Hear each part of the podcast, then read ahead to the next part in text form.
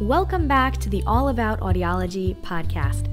I'm your host, Dr. Lilach Saperstein, and this episode is really, truly from my heart coming to you guys, to my listeners. It's it's a topic that's really, really important to me and something that really propelled me into making this podcast.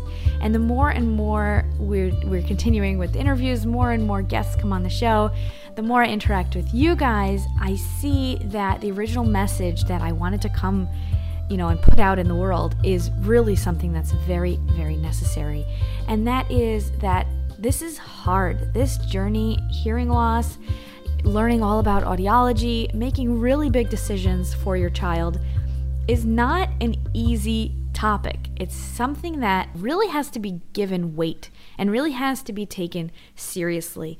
And something that I was noticing throughout my studies and throughout my work was that there was a lot of emphasis and focus on doing the interventions, doing the treatments, getting the hearing aids, programming them, and, you know, many hours of speech therapy or you know deciding to do the cochlear implant surgery and then boom boom boom like action action action which obviously is fabulous and very necessary. And there wasn't quite as much urgency and, and attention given almost at all to the emotional processing of the family to the news of the hearing loss, um, specifically to the parents who may have really been totally caught off guard by this diagnosis or not. You know, whatever it is that the experience of the parents is, it wasn't being properly addressed with and it's really the perspective that I wanted to bring to this to the all about audiology project this whole community um, is that we really do need to care for ourselves as parents where audiologists do really need to take into account the parents reaction the parents readiness the available resources in in all the ways that that means right? Financial and time and emotional attend to the needs that now have presented themselves with this diagnosis and also to the entire process of grieving, of being in denial, of accepting the news, of going into action, of becoming advocates. Like this whole journey that twists and turns and winds back and comes back around. It's really something that is, I feel, a very big message, a very big mission for me to make room for that and make space for that within the community of families who are navigating hearing loss.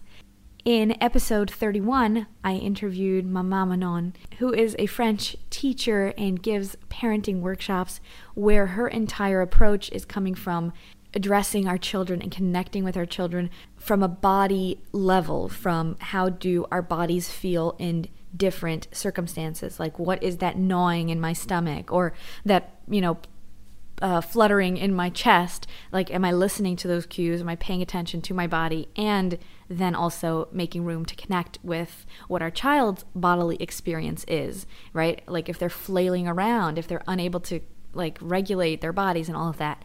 So if you haven't had a chance to listen to episode 31 i highly recommend you go back.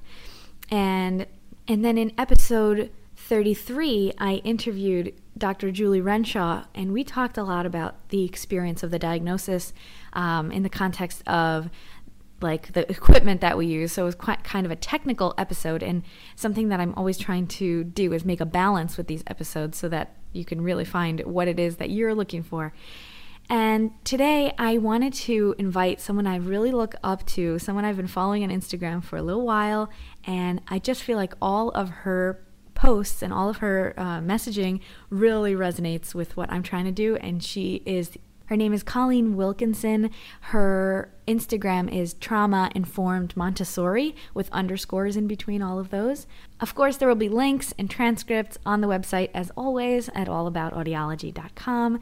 And I just want to invite you to come into this conversation and, and think about the word trauma in kind of a different way than you might have thought about it before. Because sometimes we hear the word trauma and we think it has to be this devastatingly consequential life event, a major event. But the word trauma and how we can think about education and connecting to children and to ourselves in the context of trauma is to realize that trauma is is a way that we are experiencing whatever's happening.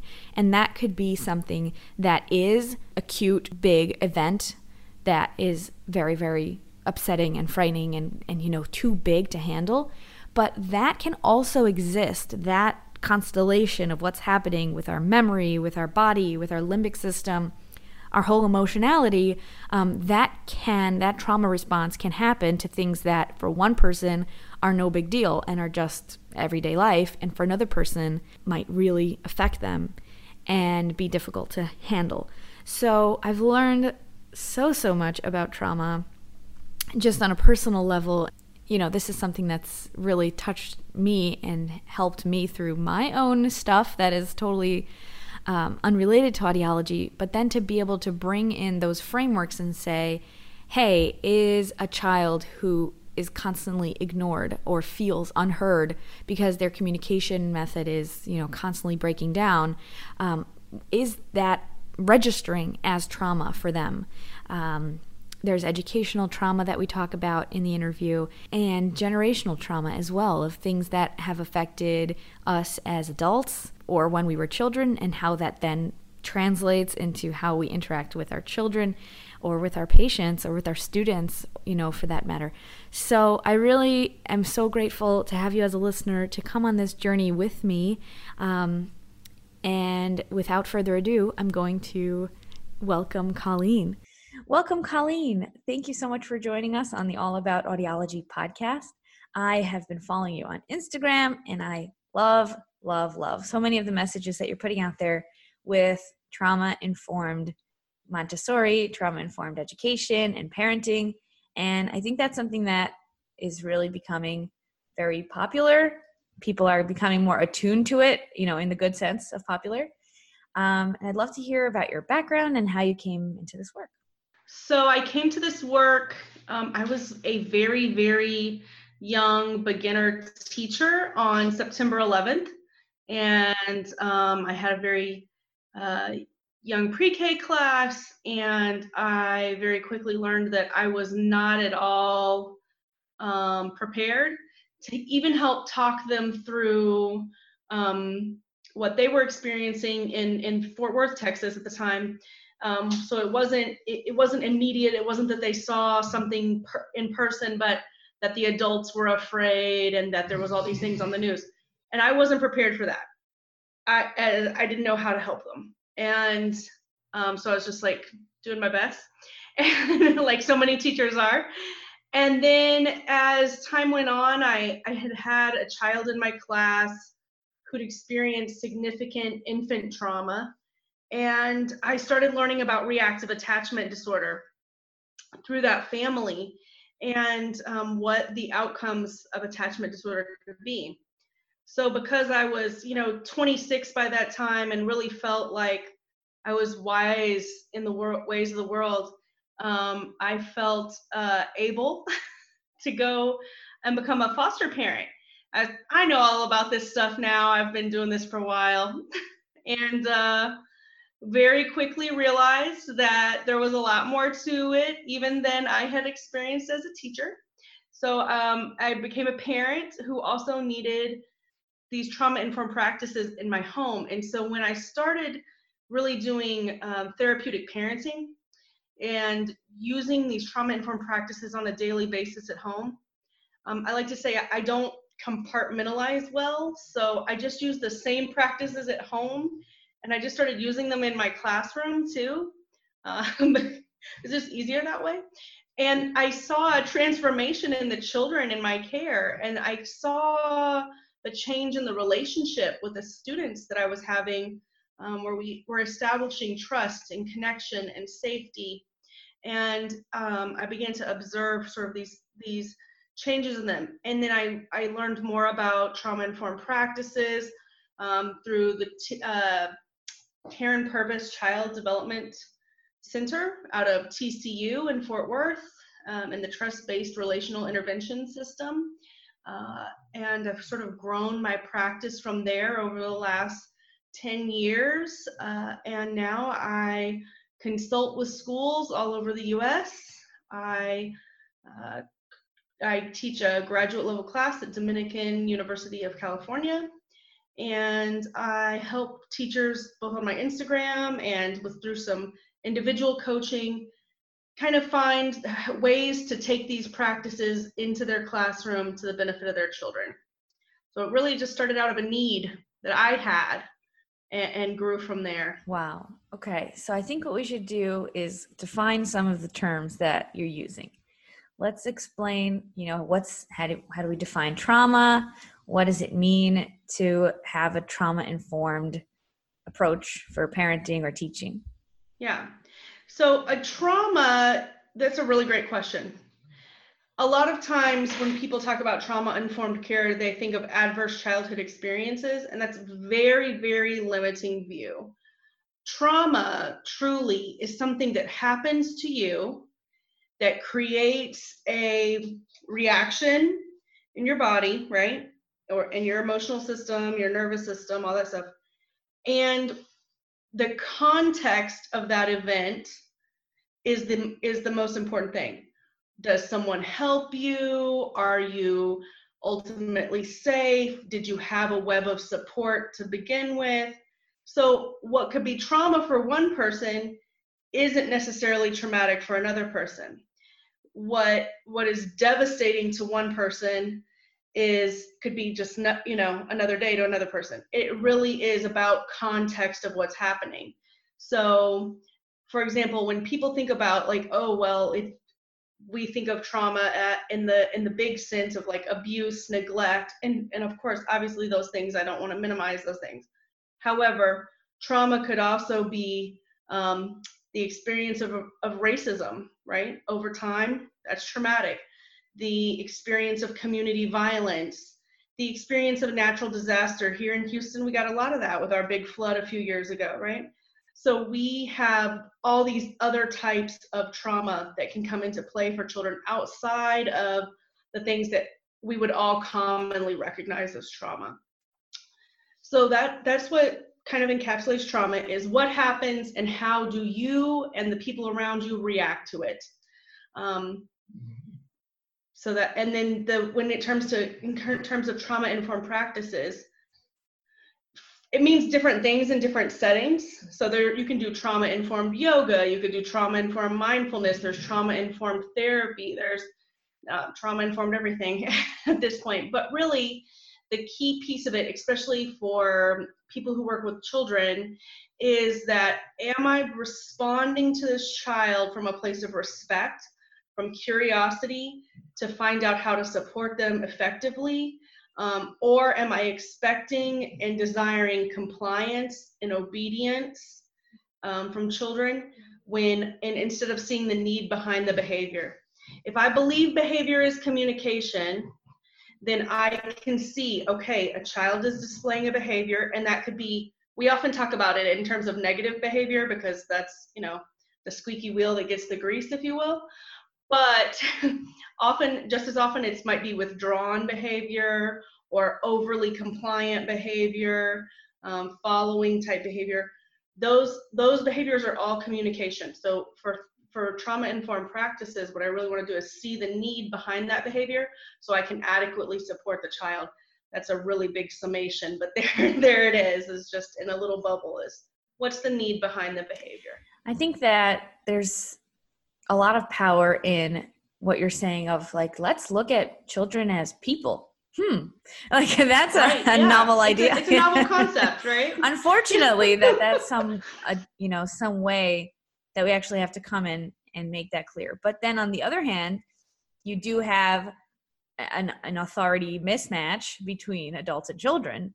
So how how do you you know not give up not treat children quote unquote as equals in terms of authority, like of who's in charge of things, but at the same time have respect for them. Yeah, it's an important piece is like I honor your humanity and I I set the bubble of boundary and intention around our relationship to make sure you feel safe because if if I if an adult with zero boundaries also doesn't feel safe to a child, right? Because if you're not in control i will have to be if you if you're not in charge here i will have to keep myself safe is a common theme for children who've experienced childhood trauma so it's definitely you know, again, that pendulum swing where we don't want to be too authoritarian, too harsh, but nor are we permissive and uh, over allowing either. There has to be a nice uh, middle ground where I both respect your needs and have good boundaries. So just this week, I had I was at a parenting lecture, I guess. It was actually at my daughter's school, and it was supposed to be a mother's night where everyone comes and has relaxing, get to know each other, the other moms in the in the class. And um, they're like, "Come, we're gonna have a fun activity." And I totally thought it was gonna be arts and crafts or something. And then the activity they brought was a parenting coach and then she and then she gave us a lecture. And i was like i did not think this is going to be a lecture. And it turns out that i really didn't like a lot of the things she was saying. And um and felt very much that her approach was you know you need to lay down the law. You need to be the authority. And in some senses that's true because you do want to have boundaries but i did not resonate with her approach. And i think that's like it's really powerful to say not everyone I'm going to agree with. Right, absolutely. Yeah.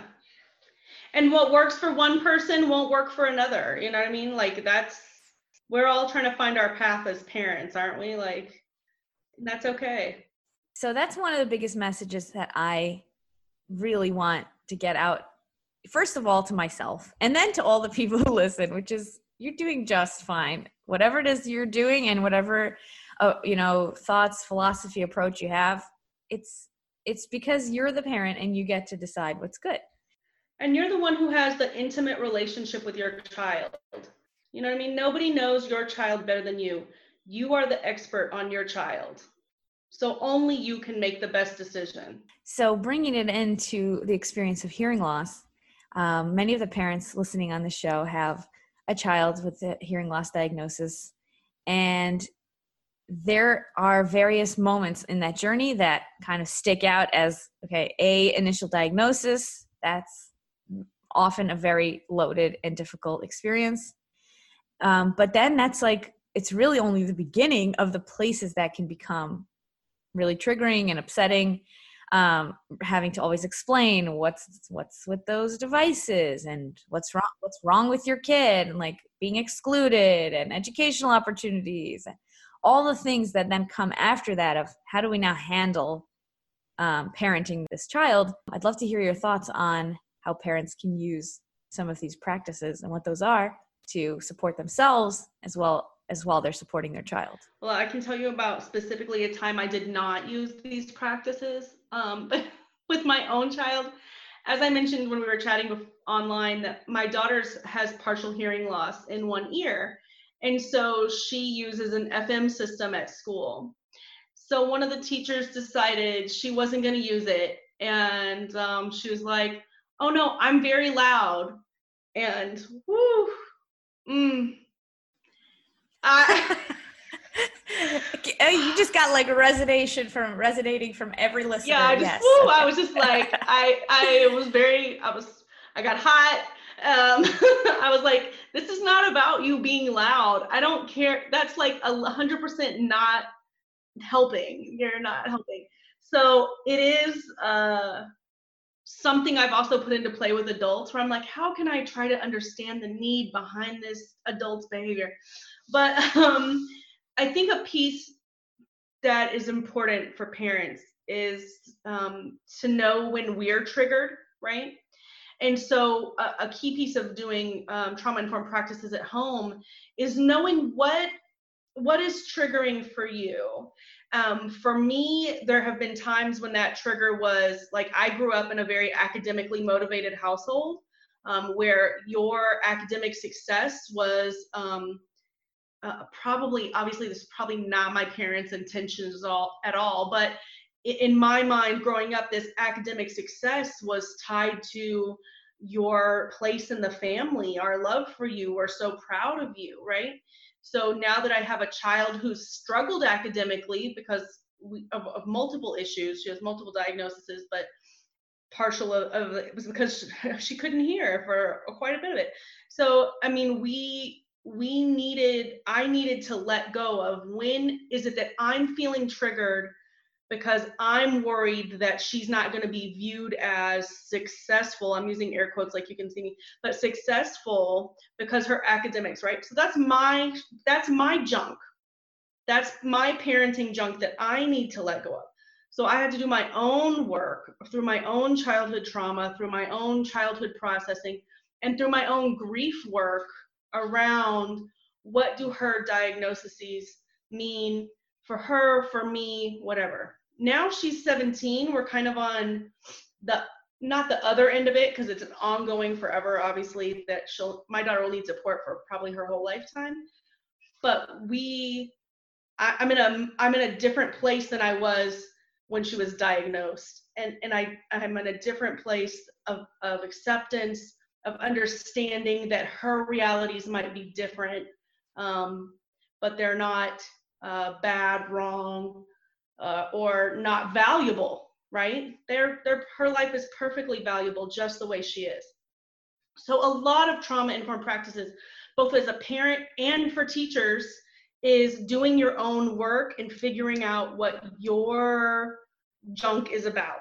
Um, I also grew up with a, um, an military police officer as a father. So I grew up in a like, I say jump, you ask how high on the way up kind of household, very, again, compliance driven. So, um, you know, I personally don't enjoy uh, oppositional, defiant type behavior. That's a big trigger for me. I have to know that, right, when I'm working with children. And I have to be able to put pause on that and say, oh, in this moment, am I reacting from something that's real or am I reacting from my own triggers, right? So knowing and being able to identify our own junk, our own processes are, is really important. Another piece is making sure that we're building positive relationship. Um, we, as parents, as educators, as people who work with children, we just are, we get caught up in getting through the day, right? get your socks, get your shoes, we gotta go. Um, brush your hair, we, we needed to leave 10 minutes ago, right? We're all trying to move through our day. And what happens sometimes is that we don't stop and take the time to make sure we're lighting up when we see that child make sure that like our face our body our our every action um, says i love you to that child now that doesn't mean i'm not going to tell you to hurry up because we got to go but maybe the first thing I say isn't, you didn't brush your hair, right? Maybe it's like, hey, I'm so glad you're here. Let's take your hairbrush in the car as we go. Let's go. We got to do it. It's those little moments when we can choose to connect before we correct and really choose to connect and build relationship that can be really meaningful to our ongoing relationship with that child. That relationship is what is the buffer for when trauma happens. When we have a solid, deep, connected relationship with a child, we become a buffer to trauma because we can't always predict what trauma is going to happen to a child. We can try our best, but truth be told, we just can't. I can't. I can't pretend like there's never going to be another hurricane in Houston, right? I can't pretend like we're never going to get a car accident. We're never going to, you know, I mean, there's just life is going to happen with children, with us. I mean, it's inevitable. Um, but our relationship is the buffer because that's the web of protection that keeps them from being unsteady in those moments and having that that person they can turn to that person who will listen to them. And so that building that relationship building positive relationship is so helpful. Making sure we're spending time doing things they like. And it goes back a little bit to like, are we over scheduled? Do we need to make sure we're building in downtime in our lives where we're just at home with our children, living life together, um, not going from class to class to class, uh, to swim to horseback, to, well, like for my child, OT, PT, uh, therapy, therapeutic horseback, swim, right? Like it's so easy to get so overscheduled, but I really um, feel like that building relationship piece and scheduling time when we're just being together positive that's the buffer for trauma and i i attended a course once about um, trauma in the medical field for emts and nurses and people with you know who are constantly getting this kind of secondhand ICU, ICU patients, all those things. And so at the conference, the the speaker was saying, uh, "What do you think? True or false? If someone has like experiences this all the time on a daily basis, like it's part of their job, they're immune to it, and they don't get that. And um, you know, some people are Wait, let's consider that because maybe if you you know if you keep experiencing this and maybe it's not as effect doesn't affect you anymore, you kind of get like more hardened. But she's like, "Here's all the data. Nope." it just keeps compounding yeah it just it keeps keeps compounding and and actually those things like build on each other and that's why there's such a high burnout rate with those kind of professions and i think that can also apply to uh, to parenting because you know if you keep having the same um, difficult interaction without any um, res- resolution and it doesn't get to re- become resolved then it kind of just keeps building and building like this big hurricane hurricane. And i think that's really important for for those of us who have kids with disabilities um, learning differences because it definitely can feel like one thing after another like for for us hearing loss was a diagnosis that came on top of a autism diagnosis on top of a chromosomal disorder diagnosis on top of a ptsd diagnosis like I was just like, man, can this kid catch a break? Like, what? Come on, you know. And, and there have been diagnoses since then, so it's just it can feel like we're never getting the resolution. There's always something new. Oh, our child has grown a little bit. Well, now we have this XYZ problem instead of this. Now we have to re go in for new implants, new this, new fitted for new things. It's a constant. And now, at, again, at that adult end of it, so I have spent years learning the IEP process, right? I feel like an IEP master. Well, my kid's about to be a senior in high school. You know what I don't know anything about? SSDI or any of these other like adult programs.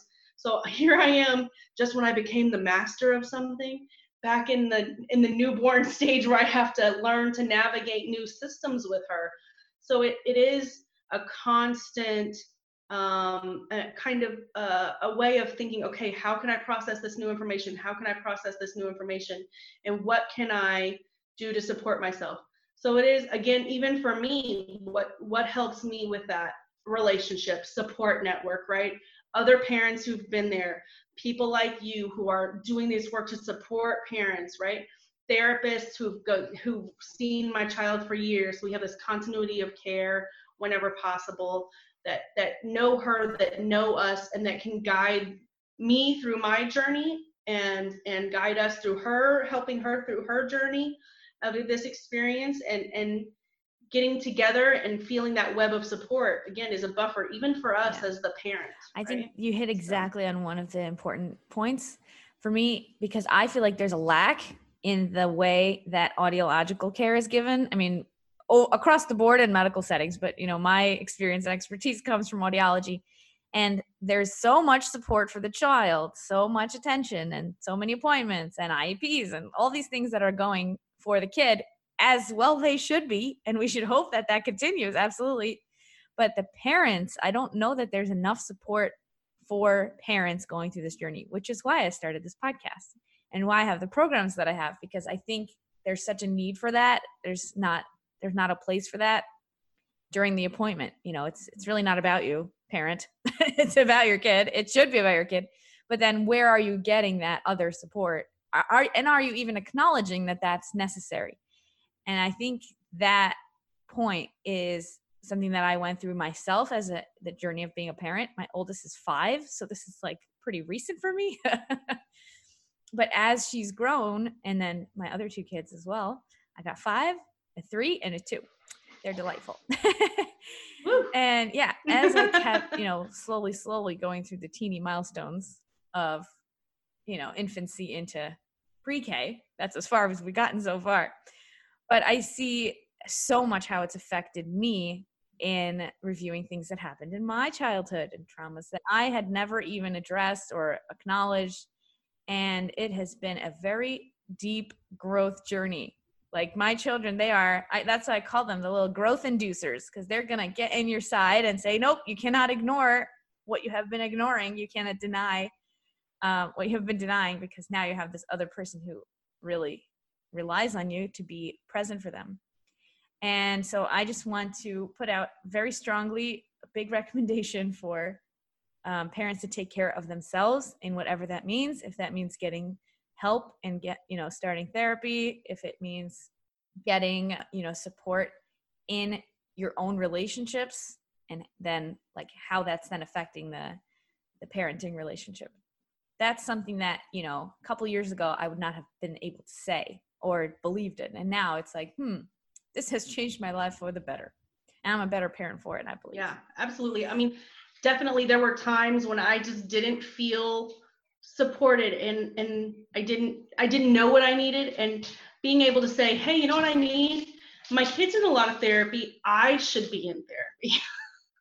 And, and that's powerful you know what i mean? And i i definitely i agree. You definitely have to do your own work and it definitely i think it starts for me it started like the first time i heard my mother's voice come out of my mouth and i was like oh wait that is not that's not the parent i envisioned being. Shoot uh, how can i make that go away? And really having to like evaluate. I love the post that you put up about um, an escalated parent cannot de-escalate an escalated child. Yeah. And I was like, yes, that's exactly yeah, it. If you are not in this state of mind to it's like, calm down. Yeah. you hear yeah. yourself yelling, calm down. It's like, wait, is this a very valid expectation? stop yelling in the house. And you're like oh wait. She yelled across the house. Right right right right right. And, and it's those moments of awareness where we can laugh at ourselves and look at that with kindness and not judgment yeah. and say okay yeah. something needs to some some of this energy needs to move. Yeah absolutely if that means taking a break if that means uh just even you know i'm very honest with my children which i think i did not necessarily see growing up. And i will say to them i do not feel well I am not having a good day. I'm upset about something. So they can see, hey, you actually have emotions too.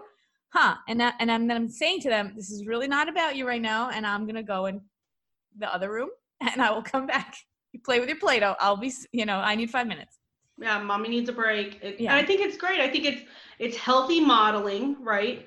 Or we we are human beings who feel feel a full range of emotions, and I'm gonna model for you healthy ways of coping with those emotions because you are going to feel them too. And also, we have to help model those healthy coping mechanisms for them. We have to be able to, to de escalate ourselves and get regulated so that we can really, truly positively interact with them. And also, we have to like, it's a good boundary for them to learn to be like, oh, my mom has emotions. I might need to give her some space right now. You know what I mean? That's a healthy thing. I want them to know their whole lives, right? Like that, hey, my mom has feelings. I should consider them. It's but, okay. But also know? that other people's emotions are not your responsibility. Right. Yeah. Right. And so then it's yeah. like, this is not about you or on you. It's not about I, you. I yeah. just need five minutes. And yeah. I think that there's also something really healthy about about normalizing apologizing to children. I, you know, multiple times in my parenting journey, I've had to be like, you know, I didn't handle that the way I wanted to. I, I apologize. I was feeling in the future, I want to do it this, this way. If, if you have something you need to say about it, I'm happy to hear your words about it. Even when sometimes she's been like, What are you talking about, mom? And I'm like, Well, whatever. I felt some type of way about it. This is my apology, you know, and, and, and knowing that that can, that's okay. I can be I have also a feeling that a, a human has called remorse, you know, so, and that's okay too. Yeah, that's so beautiful. So, um, what are some practical tips that you would like to share with our listeners? We also have a lot of audiology students um, and other professionals, teachers of the deaf, speech therapists. So, we kind of have a beautiful community of the uh, All About Audiology podcast where kind of both sides of the conversation, which I love. You know, it's not only parents, but it's also the professionals working with the kids. So we're trying to get the whole community together on these topics. I think one of the things that I would recommend for parents and and for folks working with children is first and foremost see the person, right? Take the time to see the person. Don't don't let it become where we're boiled down to oh, I'm seeing these issues today. This is the problem. This is what I'm working on today. Don't let yourself get caught up in checklists and and, and the minutia without seeing the human being. Um, the, the children uh, are important just for who they are, and that it's okay to spend the, a few moments or of a of an appointment or or hopefully more than a few moments of your day just experiencing joy with them and having a good time with them and making sure that they're having a good time with you. Again that goes back to building that positive relationship.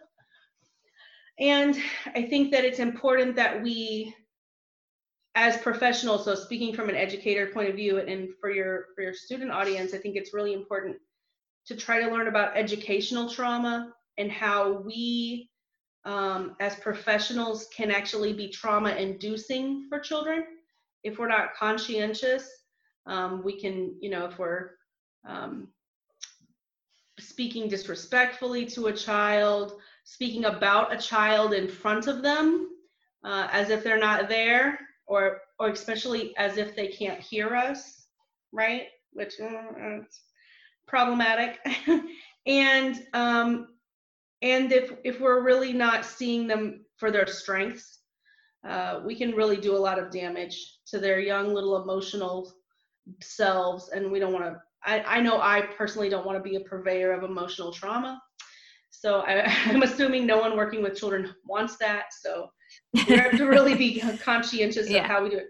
And it, again, it goes back into that being caught up of like, oh, I got to see the next person. Um, so I, I need, I need, want people to slow down and really um, be present with children. Be present. Yeah. It's the best thing to do. Um, there's an artist whose name is Christine Sun Kim. She's deaf and she does a lot of artwork around um, ASL and about um, Deaf Identity. She also um, sang the national anthem at the Super Bowl. Yeah. So she had a recent post where she wrote, like, um, why I think my speech therapy was all basically a waste of time and did not help me in my life. And and one of the things is she like there's this common thing of ordering food, helping a kid like be able to independently order make an order at McDonald's and she was like that is not the ultimate goal of my life. and there's just like a big conversation around how adults who had experienced some sorts of emotional trauma and educational trauma relating to their disabilities or or I mean differences, you know, that's also a difficult word if you're going to, you know, the whole labeling issue of saying do you have a disability? Is hearing loss you know the deaf is it deaf gain or hearing loss? And it's like there's so much of that weight that you have this whole like politics that's going on around you and you're like i just have this one kid in front of me or multiple kids but like my children and and how do i care for them? And so it's really hard. Like some parents you know they they're being told from professionals you have to go this one route. You must hearing aid you must have a cochlear implant you must do 17 hours of therapy a, a week and, and like that might work for some parents and for some kids but there's this place where the parent gets to also have an intuition is do I do I accept and and agree with these recommendations or do I also think there might be something else for us? Yeah. Yeah, we made those we had to make some of those calls, you know, uh, the gold standard in the world sometimes for autism is like ABA, right? Well, I read from many uh, autistic adults that they felt ABA was traumatic for them well, here I am parenting a child who's already experienced childhood trauma. Am I going to compound that by a potentially ther- traumatic therapeutic in- intervention? Or am I not willing to risk, run that risk? I mean, there, and then of course, then we ran into like the same thing, like Rebecca, my daughter Rebecca, uh, identifies as autistic well lots of people want to use person first language well she doesn't like person first language she doesn't she's not rebecca with autism she's autistic so it's it, there's an ever political right? So how do we? I think you're. I think you're right on target, right? I'm gonna tune in to the person in front of me, to where they are now, and what they want and what they feel might change. But I'll only know that if I'm in tune with them and if i if i have a relationship with them where they can trust that they can tell me oh i don't like this i do like that i feel comfortable with this i don't feel comfortable with that and and i want to have those positive relationships with yeah. children and there it's very difficult to know what the line is like are they oh they just don't want to wear their hearing aids so i'm just gonna okay they don't want to or actually you know they've been wearing them for eight hours and now they're super tired and they're fatigued and they don't want to listen anymore maybe that maybe yeah. that's an okay time to say okay let's take a break and put these away you know yeah. and yeah is it sensory overwhelm right sometimes it might feel better to not have that yeah on. so right. yeah. so it, it's very hard to know what you're you know are you doing the right thing? And we of course all parents and educators constantly question themselves but i think that is that's where the magic is because if you're questioning then you're really trying to process it and look at it instead of just like i'm right i know do what i said. Do what i say right? It is about that like what is this? Is there a is there a bigger picture here? Is there something more to this um, and and that i am not always going to be the holder of the answers just because i'm the parent or the adult or the expert in this one thing but that actually this child might be able to tell me something more about what they need either verbally non-verbally behaviorally there's something they're communicating if I'm tuned into the relationship. There also with hearing devices, cochlear implants, hearing aids, FM systems, sometimes they're too loud. Sometimes they're too tinny and like the high frequencies are too high. Sometimes the mold in the ear is like irritating. Like there can actually be issues where the child is trying to tell you something, but they don't maybe have the language to do so or, or the knowledge to do so. So they're crying and they're pulling their hearing aids out. That's not necessarily um, they're rejecting the device. Like maybe it, you need to get more tuning. Go back to your audiologist. Yeah. So, like, yeah. Yeah, for Rebecca, eventually, like, finally, she was like, I'm sick of carrying around this FM system all day. And then I, it's like she felt it was kind of othering because she had to like hand it to the teacher and then get it back. And so it felt very like in front of her peers that she was different. And so finally, eventually, we said, look, if you really don't want to wear it and you just want to do preferential seating, and we'll have written into your IEP that you can have written task, like they need to write down the instructions need to be written down for you.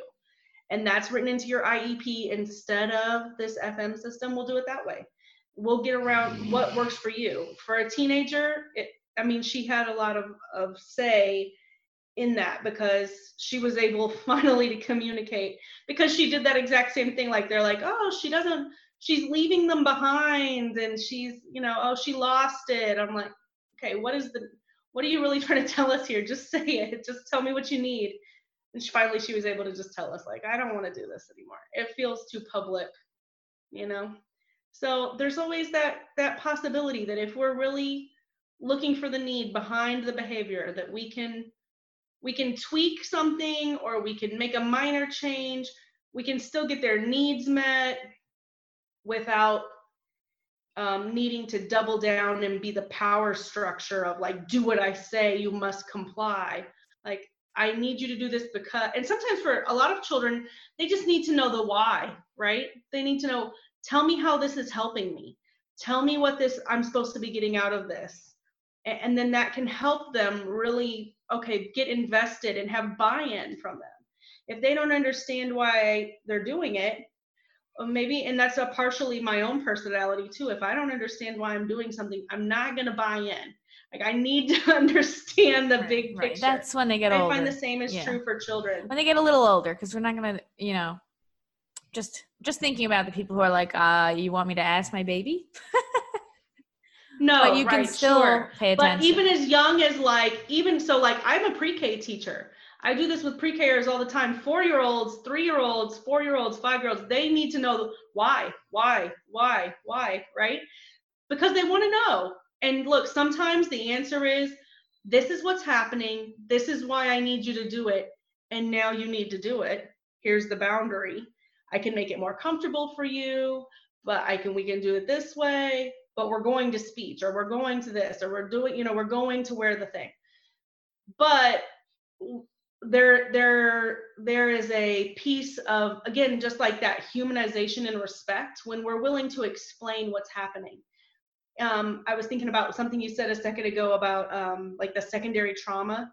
Like when we're in the hospital they have these child life specialists right? And i think child life specialists must experience like i don't know they must experience so much secondary trauma. Because of course their whole job is to come in and explain procedures to children. So um, that they know like so like my daughter got an mri and the lady's like coming in and showing her pictures. This is what's going to happen. This is what it sounds like. And i'm thinking this this woman is does this with all the children in the hospital.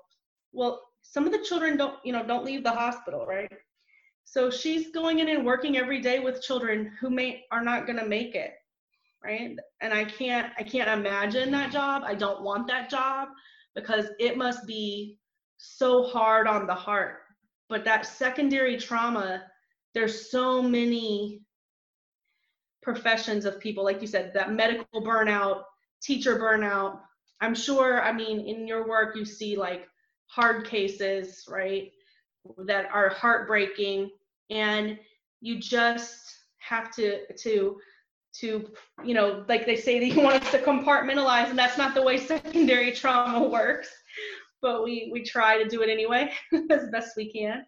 Um, but I think that it's just that piece of like, but the piece of for the child life specialist coming in and explaining and walking through was so respectful um, for for a child in the hospital.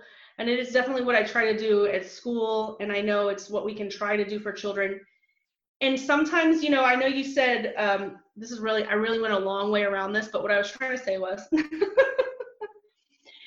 i know we wouldn't explain everything to a baby but sometimes explaining it to a baby even though they don't understand what we're saying helps us process what's happening and helps us begin to explain something we might have to tell our child later so like in the adoption world, we we say if like you adopt a baby, you should tell them they're adopted from the time they're in I'm doing baby arms, but in babes in arms so that you can practice saying it because you're to get your it's to get garbled in your mouth. Things that are hard to tell our children are hard to say, right?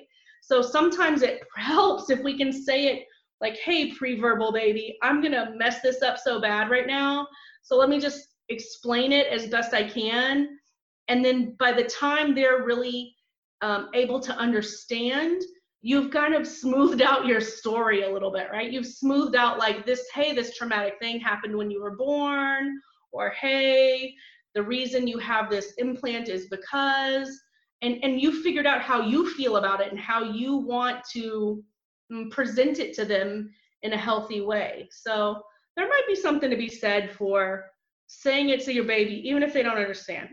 and I love that, first of all. And second, I think it would do wonders for the interpersonal relationships of the other adults caring for this baby your spouse or your mother or whoever else is involved and and being able to not have things be taboo because here we are talking about them already and then that and and actually i think that might I'm I'm like, you know, I just took your your scenario and I I carried it all the way forward.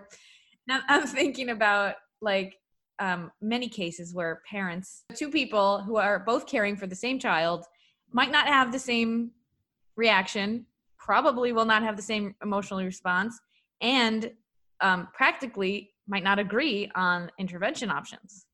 And we see that. We see that a lot. And you have one who's trying to convince the other, the other's full of fear, one is full of guilt, one is like they're all just in their own story, and then the kid is in the middle. So I think that even that communication pattern can really do some some good because then you're actually articulating what it is that you're feeling and the other parent could hear that and say is that what you're feeling? I wasn't aware of that. Now that you've just told the, you know, it could and sometimes up. you don't even know what you're feeling until you're like trying to say it out loud or like trying to communicate like this thing is happening and then all of a sudden you're telling the story and it, you can tell by like what part you get stuck on or like what part you get choked up on and all of a sudden you're like oh this was the this is the thing for me it's this piece that that is really and then you're like having your own aha moments and then you can share those things.